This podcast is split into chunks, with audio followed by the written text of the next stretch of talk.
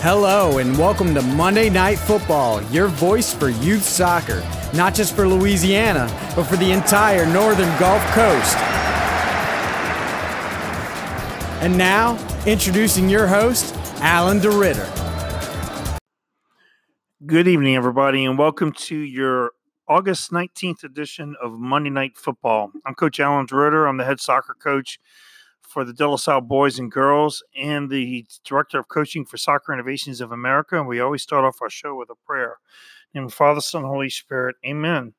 Dear God, thanks for letting us have this show tonight. And I uh, pray that this show will be able to uh, garnish maybe more unity instead of division within at least the New Orleans area.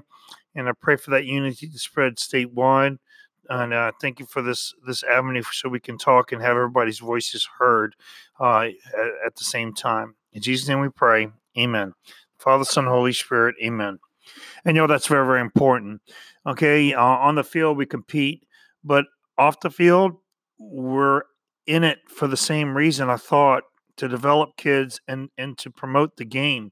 Not to manipulate kids to play the game, but to take the kids who are naturally talented and to develop them.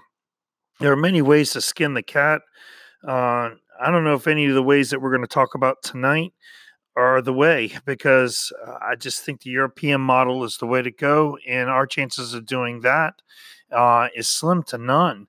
Uh, European model, for those of you just listening for the first time, um, uh, the whole idea of uh, of uh, de- uh, scouts developing a kid Uh, when they discover them at four years of age or her, and then um, uh, taking ownership of it um, and then developing them. And then hopefully they'll play for your professional side. And if not, then you just sell the rights to that player. And so you recoup all your financial um, losses, quote unquote. And uh, that works a lot. You know, that works, works a lot better than the way we're doing it now. What we're doing it now is a kid pays to play O D P or pays to play on a travel team, a showcase tournament, and then they get seen, and uh, and then the college coaches are pretty much trying to recruit the kids that they've seen, and maybe not so much the best kids that are around. The kids who can't afford to go to those tournaments are, are left in the dust, and they're, they're hopefully coaches like myself at De La Salle can com- promote these kids to play uh, for colleges and. And all, but uh, really what the college coaches have just done is just they're going to go get the leftovers from Europe. And that's what most of the quality programs do. Uh, look at their rosters. I mean, uh, look at the rosters just in the Southeast. They're primarily European rosters. So how does that help the United States Soccer Federation any? Uh, I, I don't think it does. And I can't blame the college coaches because they're paid to win. And would you really want A, uh, a kid on the field who's really not the best player that you could sign? So we got, it's a mess. It's a mess. Uh, I've been at it thirty-eight years, and uh, and I'm running out of time biologically. Uh, the U S, uh, I think both of the people I have on the show tonight will agree that um, the mess that we're in right now, we need to fix it. But even by fixing it, it still doesn't solve the majority of the problem, which is the pay-for-play system that we have from the top down. Okay, uh, and, and really, it's look. I watched the Little League World Series this weekend. It's the same thing with Little League World Series. Uh, J P R D's not sending their best players; they're sending the players who have raised the money to be able to go pay for that trip.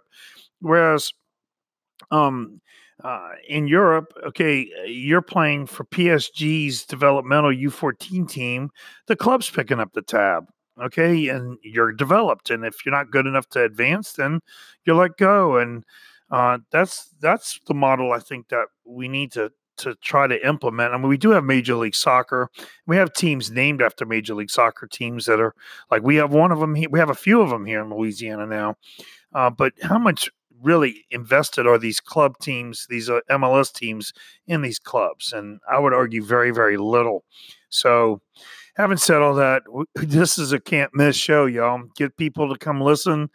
Uh, we're going to have on the first segment, the segment right after our co- commercial break, we're going to have Jose Ferran, who is the head coach at Ben Franklin for the boys and the girls. And uh, he just started the Jefferson Parish Soccer Association with his colleagues. And uh, it's a pretty exciting concept. And then uh, we'll break. And then in the last segment, we're going to talk to the president of Louisiana Fire Juniors, uh, Nick Dana. And I think he's going to surprise a lot of y'all. Uh, he surprised me. And uh, and then we're going to have to pick up the mess. And just remember, there's a there's a link. If you're listening to us on the Anchor app, there's a link that allows you to leave voicemails. So that way you don't have to leave a comment that everybody else has to leave. But you could direct message me at uh, M N F U T B O L on Twitter and also on Facebook if you want to. Um, or you can just uh, post on our Facebook Live page. We're going to have an episode this week. And uh, kind of digging into some of the other clubs that we don't mention tonight, which will be the Spartans, Jambalaya, White Star, um, Nola, and uh, and the Jesters. Okay, um, I don't have a chance to interview everybody; we'd be on for hours. But these are these are um, these two clubs kind of discuss those other clubs in a little, little general way. So I'm looking forward to it. I get your. Uh, Get your popcorn and uh, get a good uh, soda and and get, stay tuned. And uh, hopefully we'll, we'll uh, have a good show. And hopefully also uh, you'll see that this show is is worth the, the sponsorship and is worth promoting so that we can all have one general place to go to hear about everybody without us having to argue. And I want to apologize to you people who wanted me to stir the pot. My job really is to is to give you the news, not spin it. I'm so sick and tired of watching the news. It used to be reported, and now it's spun. I miss Walter Cronkite terribly, and I'm going to just sh- put the news out there, and then you decide, okay? Which everybody claims that they do, but they don't, all right? So your discussion will be on the blog, on Facebook Live page. And if you want us to do another show on, on this topic alone, let us know. And uh, this is your show, not my show. And we'd be glad to listen to you. Anyway, let's break for a minute to pay our bills. On Monday Night Football, your voice for youth soccer. We'll see you after the break.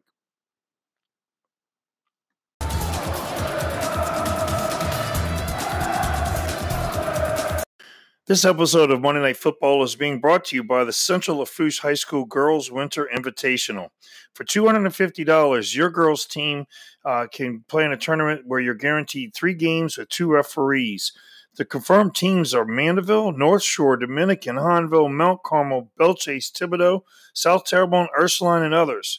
So it's quite an event already. Uh, you better book your spot now before all the spots are taken.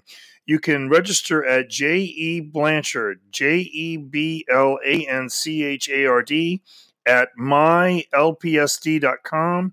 That's at my l p s d dot com. Or just message us uh, message us at the Monday Night Football page on Facebook, and we'll be glad to get you in touch with, with Coach Blanchard. Okay, thanks a lot. God bless you. Bye-bye.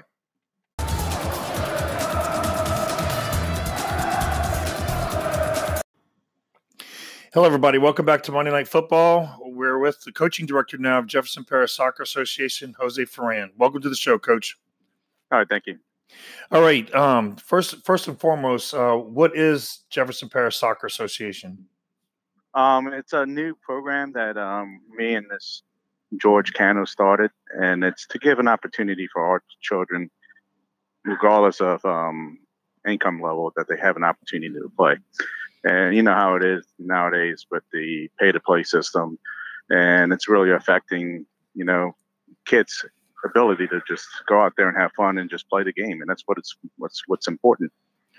Okay, but you and I both know that money drives this beast. Uh, who's who's helping you out with this? Uh, George Cano. Uh, he's uh he's he's our president. Um, um, Brandon McNabb is our treasurer. Um, um, Adrian Jolette is going to be one of the board members as well. And it was just, it's something small that we started, and we think it's an opportunity that, that, uh, we saw that, you know, I've been coaching for twenty-four years and been playing soccer for thirty-eight years in this area. And, you know, the numbers have dropped tremendously for the youth level. And what we saw is an opportunity to see if we can try to do something different. Okay, so um, you were at the. How long were you at the Fire? Um, I was at the Fire for ten years, and before that, I was at NOSA for two years, and before that, I was at Lafreniere for uh, twelve years. I, I don't know about you, but I call the NOSA days the glory days. Is that how you oh, look yeah. at it? Oh, yeah, definitely. Um, but um, when I was at NOSA, we were it was right after Katrina, and I think Katrina really changed this landscape of the uh, youth soccer in the city. And before that, um, we had what four competing clubs, and everybody was competing. And I think the level of play was sh- strong because there was competition in the city. And then when Katrina came, it really changed. Okay, so so the whole argument about the fire, uh, Soccer Innovations is my club, as you know, and um, we were yes. the first one to join the fire. And the whole theory yeah. about it with uh, was that if we got everybody together, we can make a competitive team in New Orleans that would be able to go and make a run at at the national title of U S Y S A. Oh. And uh, and so you think that really, in hindsight, it weakened us? No, I think it, it enhanced the elite players, of course. You know, um, but I think the second tier and the third tier players felt left out. And then I believe that's why the numbers have dropped. You know, you had better coaches coaching the top tier teams, you know, um, second and third teams had the inexperienced coaches. And um, I think parents realized that and and they realized that why, why is the top, you know, why do we have to play the same amount as the top team and they get better coaches? So I, and that's how it is, and then and then that's it, it's it's been it's been interesting to see the last, and the demographics of this of this area has changed too after Katrina as well. There's a lot of huge Latin population that came in, but they don't have the money to pay for really expensive clubs. No, and uh, and so now look, uh, we're both practicing on the West Bank. You're at Bridge City. I'm in Westwego, and there's also a West Bank football club. The the the, right. uh, the um West Bank is so underdeveloped soccer wise, and only a oh, couple yeah, minutes definitely. across the river. So so do you think that uh, uh it's going to be a good thing now that we, instead of having one central club on the West Bank, we have four now? Because Fire also has a campus at Shaw. Do you think? Right. What do you? How do you think that's going to work out? I think competition is great, but however, I think we should all work together as a community. You know, it shouldn't be, you know, this is the biggest key now is, you know, I think clubs are starting to treat people, their families and kids as properties, and that needs to change. You know, we don't own these people. We don't own the kids. So, you know, they have to make the decisions. And I do believe that competition is great. You know, I'm a business major, and, and you know, if you don't have competition, th- things get stagnant. And, you know, and as far as clubs, we have to be held accountable. And if we don't produce a product that people like, you will lose your customers. And that's how it is. And it should be, you know, and as far as the community, I think, honestly, yes, I don't believe in one huge club dominating one area. And I think the little clubs are the ones that are focusing on what the big clubs can't do and can't focus the demographics, you know, and we're trying to do what we can to try to help out everyone that has not to get an opportunity to play this game. And it's a fun game. It really is. And then, you know, some kids, some parents don't want the elite to do, you know, do all that traveling. And I think that's what created a problem and where we lost our numbers is because once they had that merger, everybody, you know, rec disappeared, you know, the lower yes. end. It really did. And then and then after time, they brought, you know, we started, the club started, or the city started bringing that back. But it's, I think it's going to take some time. And I think, you know, I believe in competition. And I believe that, you know, everybody has their niche. And, you know, if we can all just also as well as work together and just remember it's about the kids and it's about the community. And if you can work together, we can grow the game back again. Because I remember fifteen, twenty years ago, it was a lot better. And now it's it's to a point that the numbers up. When I looked at the numbers, it's it's it's it's not embarrassing, but it's extraordinary that it's dropped that much. Well, could you re, could you uh, uh, go over that a little bit, because I, I've been curious about that too, especially in the girls' uh, arena. Oh yeah, and I've been involved with a lot with the girls for the last twenty-four years as well, and you know it is a different time nowadays. There are all more you know, distractions, and also remember, ten or fifteen years ago, girls soccer had the the the, the niche, and you, they didn't have any volleyball clubs or softball clubs, and and then everybody then everybody started becoming focusing on one sport, and I still do believe that everybody should play multiple sports. Yeah. Become a better athlete. You get a, become a better person too. You know, and and from what I've seen is once we did the merger, um, competition diminished within the club, and people wanted certain things, and people and parents were forced to play a certain level, which they didn't want, because there was no other option. And I believe that it should be options for everybody. You know, if you have, if you want to focus on the, you know, you you have a kid that wants to be elite, find the elite team. But if you have a kid that wants to, you know, just go out there and be prepared for high school, find a team that's their level, you know, and their needs. And I believe that if the more clubs are out there, there is going to be needs, and they can find their needs. Uh, are you going to put any teams in the competitive levels? No, we're not allowed to. Okay, I mean, eventually. I know you're on probation right now, but yeah, yeah. Um, and and really, you could still, because the route most people take now is they just try to get umbrellaed, you know, while they're oh, yeah. under probation. But now with these rules that L S A has, it inhibits, honestly, growth. You know, and teams are trying to struggle, and these small clubs are trying to struggle, but we're not allowed to play in a league per se. You know, and sometimes, sometimes that's not what the parents want anyway. The parents just want to play games and tournaments, and that's it. And yeah. at the end of the day, it's just a game. Yeah. And and you know, and then it, and this is where we build character, and we build leadership skills, and we build them to become better citizens. That's what I believe what sports is about.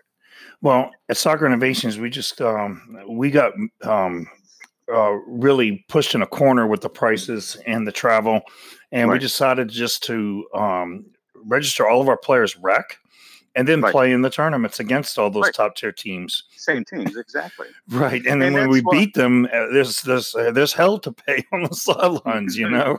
Oh yeah, definitely. And you know, there were times when I had a uh, C one team a few years ago, five years, well, four years ago, and parents were pushing that we should do this, this league and that league. And I was like, you know, every team's different. Every kid has a personality. We took it easy, and then we won state, and it, And we didn't play those multiple leagues, and the kids were relaxed. And I mean, I think, I mean, yes, you do want to play in a level that you want to get the best out of you, but also you have to find out what the personality of each kid and if you can handle it as well. And a lot of, you know, soccer is all psychological. Oh, you better believe it. And uh, and I, th- I think uh, really and truly uh, the suicide rate is a reflection of, it's not just in oh, soccer, yeah. it's just this push to be super excellent instead of a push to just uh, enjoy life and do the best that you can. Exactly. You know? Exactly. And then, you know, the parents put a lot of pressure on these kids. And, and then you see the numbers and you see articles about how kids are just quitting sports in general. You know, in back, back in the day when we were kids, I mean, we used to play pick up and play as many sports as we can because we enjoyed having, you know, being with our teammates or our neighborhood kids. You know, that's where where it matters. Yeah. Look, I got people who disagree with me on this, but I, what I see out there is that girls soccer um, uh, of, of all is totally dropped off in the last fifteen oh, yeah. years. I mean, do you oh, agree? Or and do, if you oh, do, yeah. okay, so why yeah. do you think that besides the volleyball and the softball, you know, because because we, I mean, we fielded a bunch of girls high school teams, you know, right. I believe, you know, we went away from um, just having fun, honestly. We put a lot of pressure on these kids at a younger age. We try to make these elite teams at a younger age. And we force these kids to go travel almost every other weekend. And by the time they get to fifteen, sixteen, they're burnt out. They really are. And they, you know, honestly, they don't want to tell their parents, but honestly, they are. You know, they want to have, you know, they want to be home. They want to experience, the, you know, being in high school and the high school experience with their friends. And, and, you know, you try to cater to the, I call it the five to six percenters, you might have issues, and then people start dropping off. People, you know, you, you ask them, and they're like, we just weren't having fun. I just want, you know, we got to find a fine line where we can gradually build teams into that level. You not just throw a bunch of twelve-year-olds together and say, hey, we're going to go to this, this, this, this, this, this league, that league, that league, travel, travel, travel. And by the time they're fifteen, sixteen, they're burnt out. And I see it in the girls more than the boys. The boys are competitive. And they want to compete and they want games, but the girls, the numbers are dropped so much that that that if the top team loses players, where are they going to find the players? If they're even if the second or third team's numbers have dropped. I remember there was a time, and just at Lafreniere, there was four U eighteen teams. Yes, yeah, that's what I remember. And, yeah, I just remember. And now the whole city is struggling just to get one pure U eighteen team. I think I believe it's a mixed team. I think it's two thousand one and two thousand, or two thousand one and two thousand two. Yeah. It is. And that's And that's and that's mind-boggling. And you, I mean, you try to ask what's going on, and nobody has, nobody understands. And this should have been discussed and should should have been analyzed for the last ten years. And you know, and go to the parents and ask them why, or the kids, and ask them why did they quit, and just try to go after that, the yep. reason why, and try to change. Like like one guy said, you know, it's okay to say it didn't work, and then do something different. You know, at the yeah. end of the day, like yeah. I said before, it's just a game. And we got to do something different, and and that's where we, our goal is for J P S A is trying to provide something you know, that other kids can play that didn't have the means or the or, or, or the money to to to play those extraordinary costs. Well, um, to take change gears a little bit here, um, so do you, do you think that the, the these small clubs, Montagua, Hispanic clubs, you could put, I guess, put Soccer Innovations in there, but right. uh, but uh, um, uh, White Star, Montagua, and Jambalaya. Um, yeah. Do you think that they're hurting or helping the situation? I think they're helping. Okay, because what opportunities would those kids have that they we didn't have these small clubs? Sure, you know they wouldn't be playing, and there's a lot of kids out there that just aren't playing, and they just you know kids just want to belong to to something. You know, yeah, you know that's what they want to. They want to have. That's why you have friends. You want to belong to your, you know, a group of friends, and a lot of kids want to belong to a group of friends that play together and a team. And I think having a small clubs is great. And you know, and that's the that's the key. Is the key is just to give them opportunities to play. That's mm-hmm. like saying, should we just have one huge high school? No, right, right. You know, just people have to choose. There's got to have opportunities that people, you know, if you don't like it, you can move on. And I think the biggest key is not to treat parents and children as properties. You know, they need to move on. They need to move on. They didn't like, you know, they didn't like it. They didn't like it, and we just got to move on. And we, as a clubs, have to produce better products. Now in Europe, you know, you got the you got the professional teams, you know, running, you know, training these kids uh, from an early age, no scholastic soccer, and we're trying to catch up with that. I don't know if even even if your club, my club succeeds, you know, bringing the price down, it's still uh, the whole idea of of of a of a team developing a player and then having the rights to sell that player later on. It doesn't seem to hurt Europe, but I don't see how that's ever going to get started here. What do right, you I think? Don't think? I don't think so too. I mean, it's a different culture. It really is. Okay, so will we ever be able to compete uh, for a World Cup? Um, I don't believe so, honestly. Until we can focus on giving everybody an opportunity to play and be seen. And having leagues and state leagues that inhibit smaller clubs to get into the leagues, particular leagues, it's it's it just inhibits growth. You know, um, let the let the let the kids play and let that determine if they move up or, or move down. There shouldn't be so many ceilings and rules to deny kids an opportunity to play in a league. What do you think high school soccer plays uh, in the development of our players trying to play uh, the male players? Obviously, female.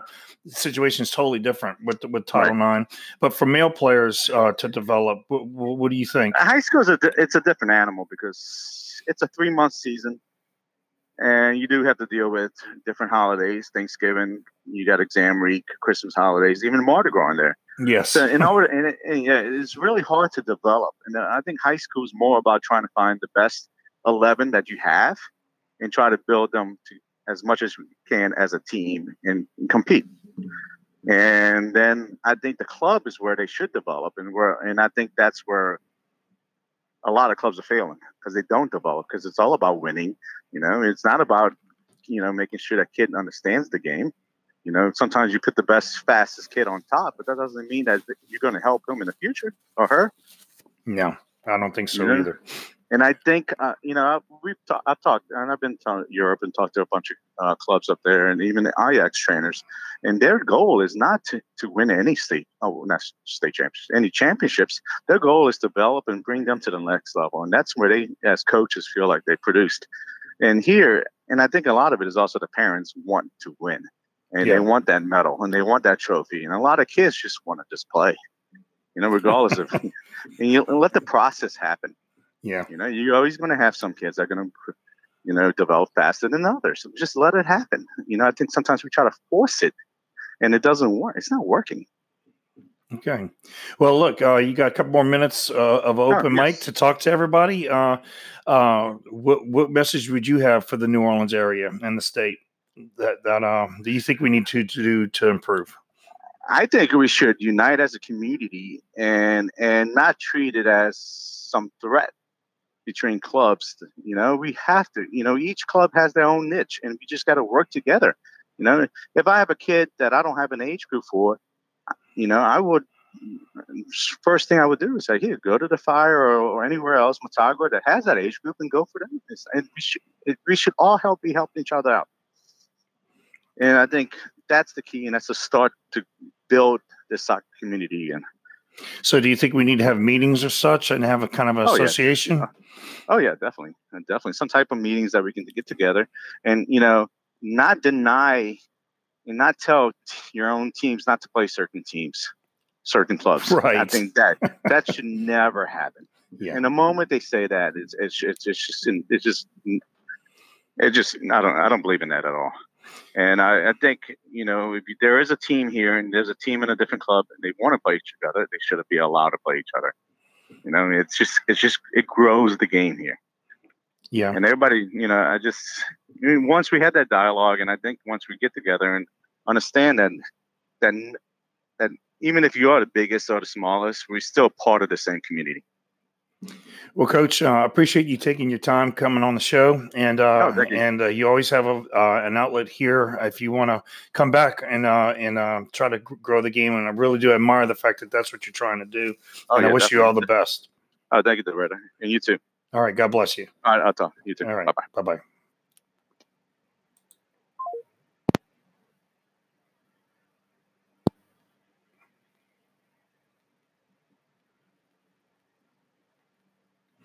Okay. That was Coach uh, Ferran, and uh, pretty interesting comments, don't y'all think? And I think that uh, I, I think that he's made some valid points, especially about having fun and cooperating to get the kids to the best level possible. I, I think it is possible. I sent some kids to another club today as as we speak, okay, uh, because I didn't have a team for them in Soccer Innovations. And uh, and I think it's a model that can can work, you know. Um, I, I also think when it comes to Louisiana Fire uh, situation, all the, all the shakeup that's going on right now might actually be a benefit to, to those elite teams that are getting the attention, you know? So I'm looking forward to talking to Coach Danton uh, in a couple minutes, uh, but we're going to take this break for a commercial, and um, and we'll we'll return on Monday Night Football, your voice for youth soccer. This is Coach Alan DeRitter, and I'll see you after the break.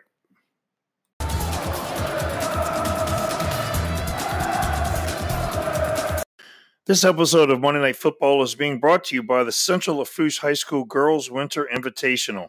For two hundred fifty dollars, your girls team uh, can play in a tournament where you're guaranteed three games with two referees.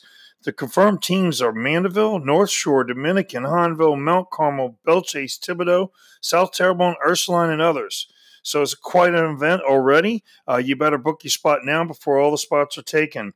You can register at J E. Blanchard, J E B L A N C H A R D, at my L P S D dot com.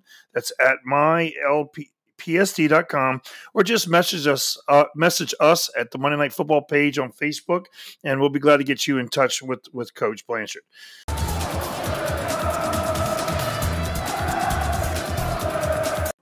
Hello, everybody. Welcome back to Monday Night Football. We're really honored uh, to have with us the president of the Louisiana Fire Juniors on the line with us, Nick Dana. Welcome to the show, Coach. Thank you for having me. I appreciate it. Okay, we're kind of doing a State of the Union address with all the clubs. How's your club standing right now?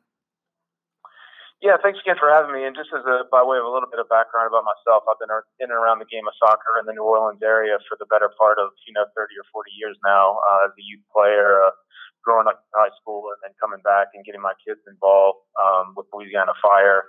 Uh, about three years ago, I was asked to join the board of directors. Uh, and then uh, about one year ago, uh, I was elected the president or chairman of the board. Um, and as part of that, you know, we've really been doing a kind of comprehensive review of the organization, just taking a look at what our strengths and weaknesses are and trying to uh, try to improve the game. if I take a kind of big picture view of, of what we're really trying to do, you know, what's the mission of the club? I think the, the easiest way to say it would be, you know, our mission is to positively impact the youth of New Orleans uh, through the game of soccer. And in doing so, you know, we're really trying to teach uh, life lessons uh, by utilizing the, the, the game of soccer. Uh, a little bit of, by way of background on, on the club. Um, the club is set up as a nonprofit. Um, we cater um, to youth all across the New Orleans area. Uh, most years we'll have between three and four thousand kids playing in the various programs uh, across, you know, across the city. Uh, the overall idea is that we should be operating the club similar to a school, um, a soccer school, if you will. Um, and as part of that, we're trying to make sure that, um, you know, for the kids that play in our programs, um, you know, that there's a curriculum uh, and a pathway in place so that kids starting at ages two to three, hopefully playing all the way Uh, through eighteen or nineteen, you know, have a curriculum and a pathway to develop not only as a soccer player, uh, but as a person. Uh, we've also been spending a lot of time working on the culture of the club um, to make sure that, um, you know, we create a culture uh, for the Fire that's similar to the culture that a lot of uh, a lot of schools have, for that, for, frankly, um, and, and the, that the culture of pride uh, and the people that wear the Fire shirt, pride in our organization. Um, and that we can, you know, collectively celebrate the things we do well, um, and also have an openness to change, you know, the things that um, that we need to improve on. And so that's kind of the, the big picture of where where the club is, uh, where the club is now. Okay, um, and so now come the questions. You know, it looks like y'all y'all uh, the the word on the street, and you know, people like to gossip, is that there's been a major shakeup at the Fire. Can you highlight some of the changes to help you accomplish that goal that y'all just made? Yeah, absolutely. Um, I think, you know, one of the things that, you know, if you're really going to look to and improve an organization, I think you have to take a critical look at uh, how you're set up, how you're structured, um, the people that are in place, um, the board, the staff, um, coaches, uh, and take a critical look at where you are and the things you need to, to change to, to improve. Um, and the reality is, when you're trying to do something that's really special uh, and take what I believe is a really good club and make it a great club, Uh, there are tough decisions that have to be made. So, you know, one of the things we looked at was, you know, what is the right organizational structure for our club? Um, and what became clear to us is that, you know, we have a board of directors, uh, nine people on the board, volunteers that make up the board. Um, but when we looked at our um, sort of organizational structure, um, it was a little bit top-heavy. Uh, and the reason it was top-heavy is because when the merger of the clubs happened pushing ten years ago, Uh, there were sort of three C E Os, if you will. Um, when you look at best practices of really any organization, whether it be a soccer club, nonprofit, or any other company, they're they're generally run by one C E O. And so several months ago, we made the decision to move to a single C E O uh, or single director of coaching uh, because to have an effective organization, you really need one voice, one vision, Um, to really bring everybody together and push that vision forward. So, um, so Hubie Collins became the executive director of coaching um, to be the one that can really, you know, lead that lead that vision uh, on behalf of the club. The other thing it allowed us to do is really to build out a more traditional organizational structure. So now we have people in charge of all the various programs, whether they be, you know, all the way down to the recreational programs, our academy program, various levels of competitive programs. Now we have people that are in charge of all those programs, and so they all will report um, up to our director of coaching.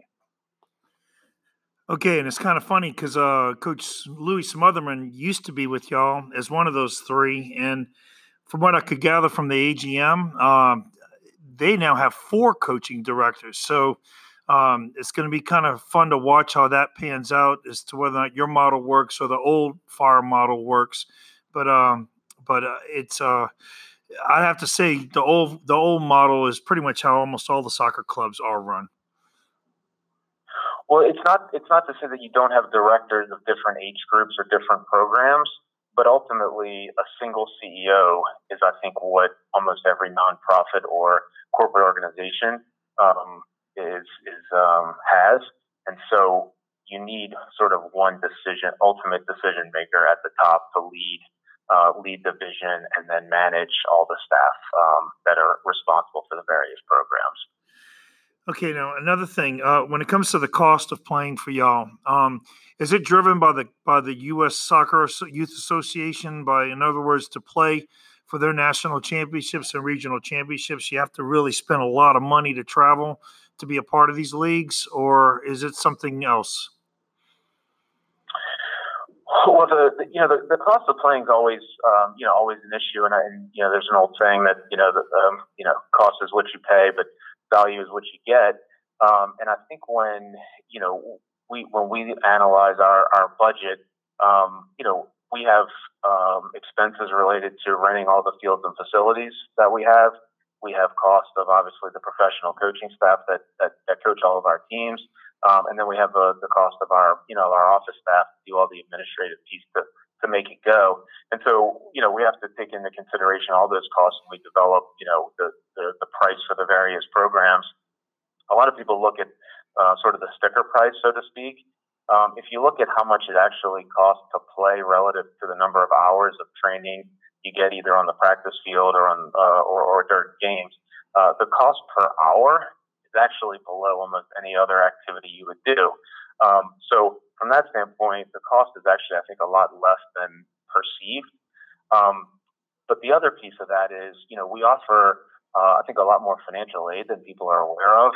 And so each year we give out um, substantial financial aid to, you know, to players and families um, that aren't able to fully afford our programs. Um, that's something we've been doing for years. We continue to do it.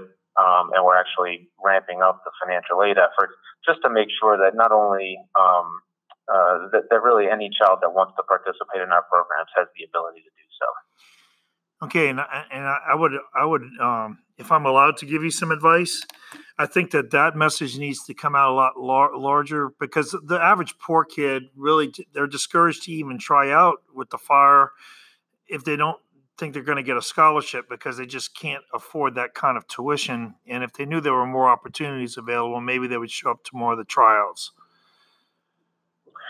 Yeah, well, we appreciate the feedback because certainly, you know, we're very, we're actually very proud of the amount of financial aid that we give, whether it be directly to kids that join our specific teams or some of the outreach teams that we've done uh, and allowed to kind of uh, play the game under the Fire umbrella, even though they maybe didn't have a club of their own. And so those two pieces combined have a lot, you know, have, have allowed a lot of children and teams to play that may otherwise not be able to. Um, and that's something we'll continue to do. And like I said, we have efforts underway to, to ramp that up going forward. Excellent. Look, um, uh, one of the other things I keep hearing is that uh, when the when when the Fire merged, I was the first club to join the Fire, Soccer Innovations of America, and uh, I thought it was a great idea. Uh, and then a lot of people followed suit.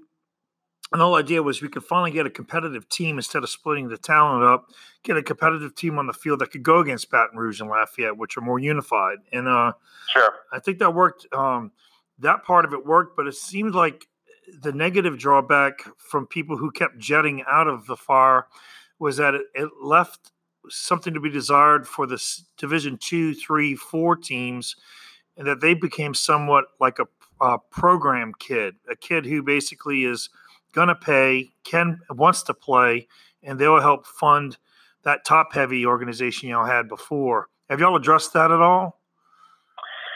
Yeah, I think I think there's a couple of things that, that we've done because because I, I think you're right. You know, I think the the strategic, uh, I guess, bringing together of all the clubs has certainly allowed the top teams to compete at higher levels. I mean, we had, you know, we have teams going and competing in, in the National League. Uh, a couple of teams that won, you know, not only one state but advanced to regionals and went to, to various different national tournaments.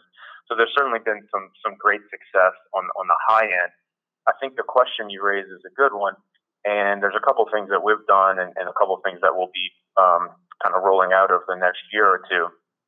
Um, one is that um, we now have player depth charts uh, for all of our age groups. Uh, and so what that allows is it allows us to make sure that from one year to the next that we are um, bringing kids up to higher teams that have really developed. Um, and for kids that are struggling on a on a higher level team, give them an opportunity to move down and, put, and and have a little bit more success, or maybe see some more playing time. And so the the evaluation process to make sure that children are placed on the proper teams, I think, is something that's dramatically improved over the last year or two, um, and continues to get better. Um, the, the second piece is that um, we have brought on board as a as a consultant uh, a gentleman who is a UEFA licensed coach. Um, and he is building out a curriculum for us. Uh, it's something we've been working on for the last several years, and he's sort of formalizing it. That curriculum will run from age three all the way to age eighteen or nineteen, uh, and it'll be age-specific and age-appropriate. And then we'll also be put into an automated system of technology that we've purchased. Uh, that technology allows the, the, the sessions to be pulled up on phones and iPads uh, in an animated way, uh, and then allows them to get either slightly more difficult or slightly easier based on the team that you're working with. So if you're working with a higher level team in a particular age group, maybe you would make it a little more difficult. If you're working with maybe a second or third team, you might keep it as is, or maybe even make it a little easier so that they can so that they can have success. Um, and so I think those two pieces, in terms of the curriculum as well as a full player depth chart, uh, will allow all people to be placed in the right environment, uh, but also make sure that there's not uh, that much of a difference between what you would get um, on a higher level team or a lower level team. And again, if you liken it to a school, um, not every child will be placed in an honors or an accelerated program, but there's certainly an expectation that all the non-honors kids would have a very age-appropriate curriculum for that grade level, and we're just trying to make sure that it's similar on the soccer field. Okay, so uh, um, thank you for that. Now, what's happened in the last ten years is a bunch of offshoot clubs have sprung up. My club wasn't one of those. We just found a need on the West Bank that, that wasn't being filled, but a lot of them were just sprung out of the fire. I guess second division parents who are not satisfied and the like, like the Spartans, um, uh, Montagua, White Star, and Jambalaya, um, as, as, as some of the smaller clubs that are out there. Of course, my club, West Bank F C, and the like. Uh, what is your view on, on those new clubs that have come out? Are, are, are they a hindrance to y'all, a burden to y'all, or, or, or neither? Yeah, I mean, it's, it, it's a good question. I think, you know, there are certain, there are always going to be, um, you know, children or families where, for whatever reason, the experience they had at the Fire was not up to their expectations. You know, maybe they thought they should be on a higher level team, or maybe the, the team they were placed on, you know, wasn't a good fit from a coaching standpoint or from, you know, the other players. Um, and so part of it is on the Fire to continue to improve and make sure that people have a good experience and, and, and want to stay. Um, we've had a lot of success in President's Cup lately, which is the Division Two state championship. And so I think that kind of speaks to us putting more focus um, and having more success at those age groups. Um, so I think we're making progress there. You know, in terms of the other clubs, I think, you know, what I would say there, um, you know, not to address any one specific club, but in concept, I think our view is that if any club can grow the game in the city of New Orleans, then we'd be supportive of that, right? Yeah, um, yeah. If there are if there are kids that are in a geographic that we don't cater to, if there are a, um, a, an area or, where uh, perhaps the perception is they can't afford our programs, even though our financial aid might be able to help them, um, but that gets a kid that is not currently playing the game uh, to play, then we're fully supportive of it. Um, I think the real question, though, is are the clubs really willing to invest in a way that will grow the game? Because part of the issue is if you simply go after the older age groups and move kids from one club to another, how is that actually helping the child? And how is it actually helping to grow the game when, if we're going to grow the game, we really need to focus on the younger age groups and get younger kids introduced into the game and loving the game at, at, at, at the three to eight-year-old age group so that the pool is much bigger so that as we go to form these more competitive teams, that there are many more children in the game that are then able to make these teams. You know, I, I, I run out of the model that I think your best coaches have to be at the U four level personally and uh and and move up from there. It seems that most of the clubs around the country have the opposite mentality, that your best coaches can send up to the U eighteen level to try to compete, and uh and I think that's really backwards thinking, you know.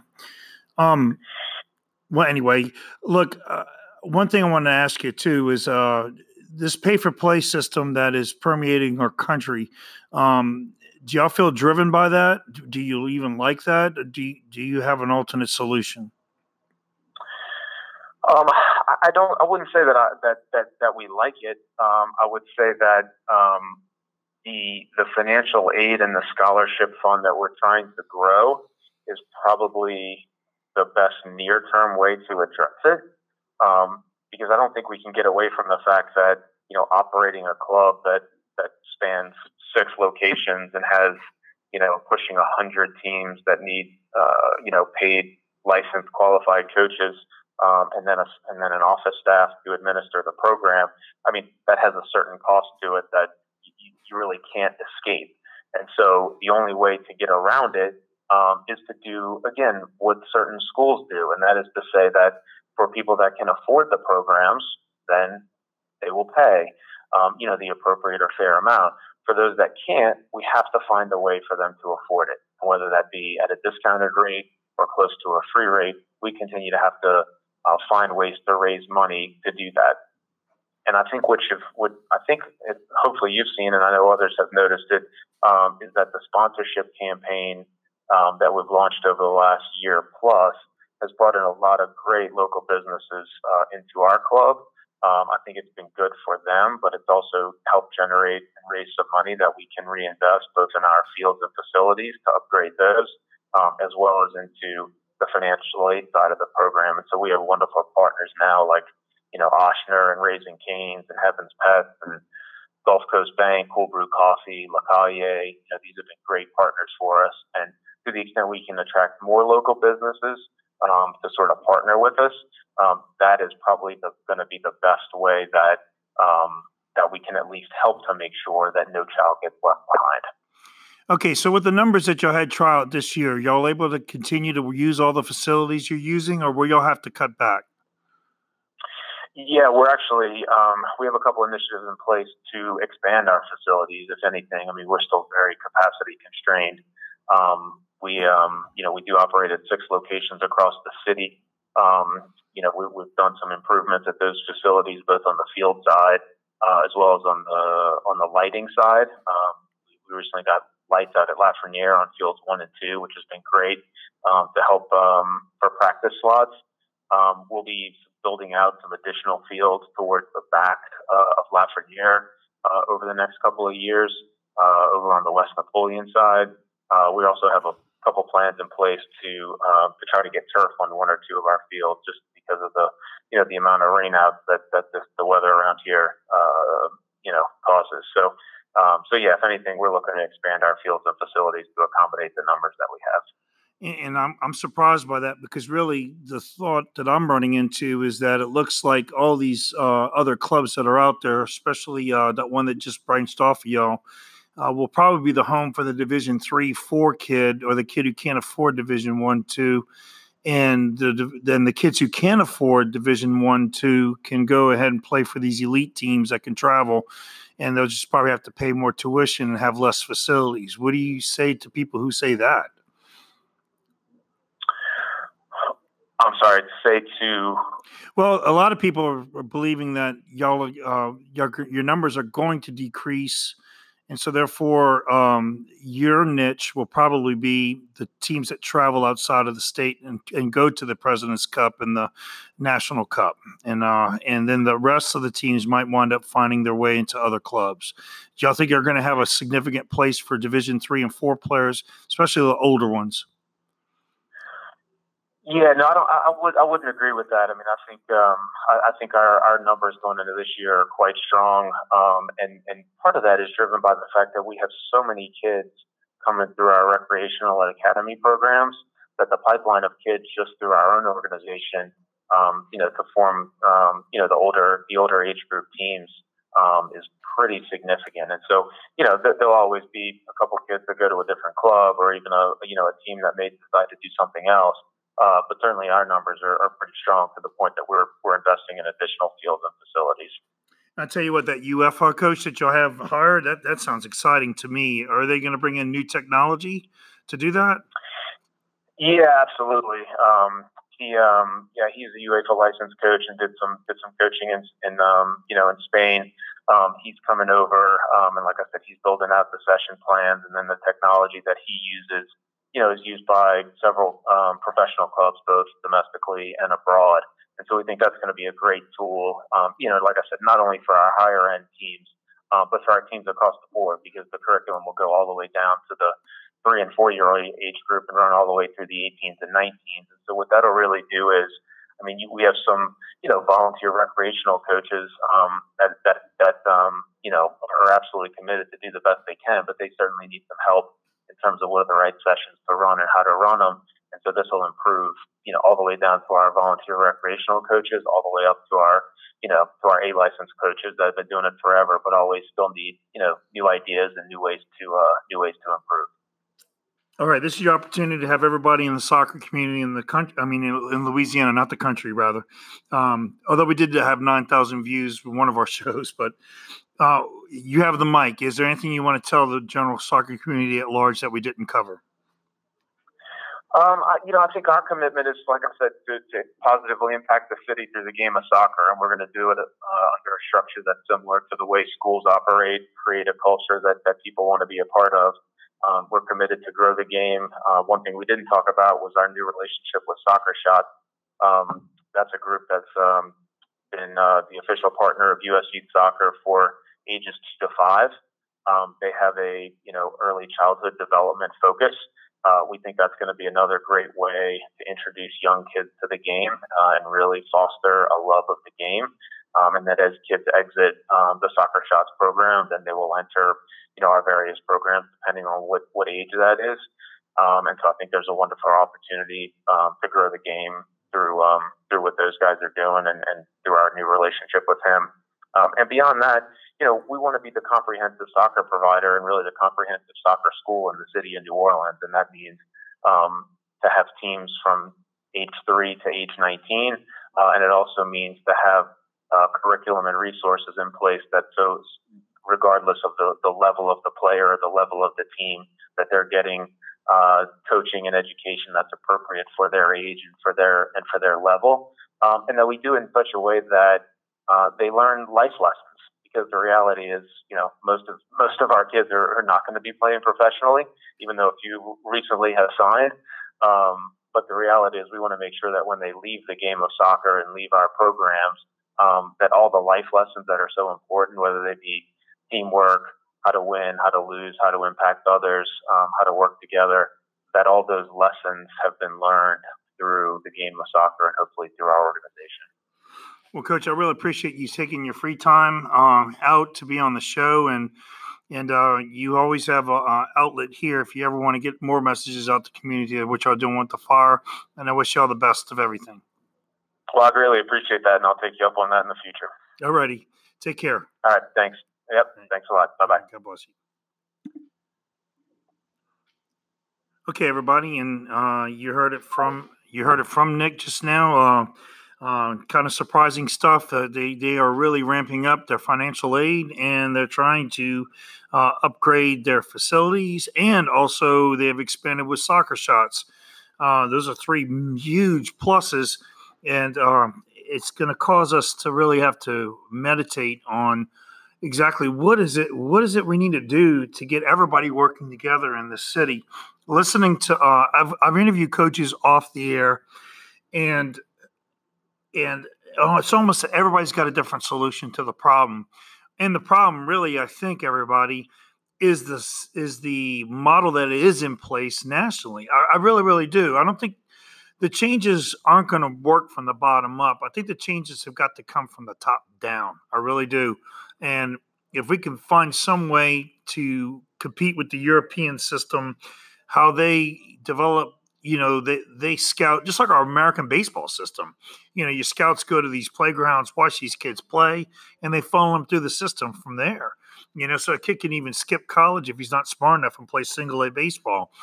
Uh, it'd be nice if we could have that approach as opposed to a kid having to raise five, six thousand dollars a year to have to play uh, at a competitive level. And I know he said there's a lot of scholarships, but uh, it's been my it's been my experience with Soccer Innovations that uh, uh, I mean, three thousand dollars. There's not one kid in my club that can afford that. at all. And uh, and if to give a bulk amount of scholarships like that, uh, he did mention these. He's got some significant sponsors, and that really takes the bite out of those scholarships. And uh, maybe, just maybe, the culture there could be changed. Uh, I just uh, hope with this show that we had tonight that we've we've learned how to listen to each other. And then uh, also uh, maybe we can come together to some consensus, because the bottom line is this. We have to reach out to these kids, and we all love the game of soccer. Well, I'm going to call football. And and uh, we need to get it to grow, and I think all of us want to see us succeed in the male World Cup. Of course, the female game is a totally different banana. What we're doing there is right. The wheel's not broken, but if you heard my episodes from during the Women's World Cup, stay tuned, because the European model is starting to take over Europe, and And uh, I think we're going to see some degradation of our of our dominance in the game and the women's game as well, as we see time come on. Well, we're out of time, and uh, this looks like to be we're going to have to have this topic go on further. Our focus is going to be on high school soon. If you want us to cover your high school and uh, and preview what your high school is doing, please send us a message at Monday Night Football on our Twitter, Facebook page. That's M N F U T B O L. Or on L A Prep Soccer, uh, I'm A. DeRitter, A D E R I T T E R. Uh, and I'd be glad to um, to culminate all that data and have a really good show previewing your uh, particular district's strengths. And so we need that information as soon as possible. We can start funneling it to us. We'll be having those episodes come out within the month. All right, so uh, with that, we had a lot to chew on. I might be listening to this show over again just to just to chew on it fully. Maybe you need to do the same. On Monday Night Football, your voice for youth soccer. This is Coach Alan DeRitter, uh, Director of Coaching at Soccer Innovations of America, head boys and girls coach at De La Salle, wishing you and your family the, the very best. And remember, carpe diem in Christ. We'll see you uh, next week, hopefully, on Monday Night Football.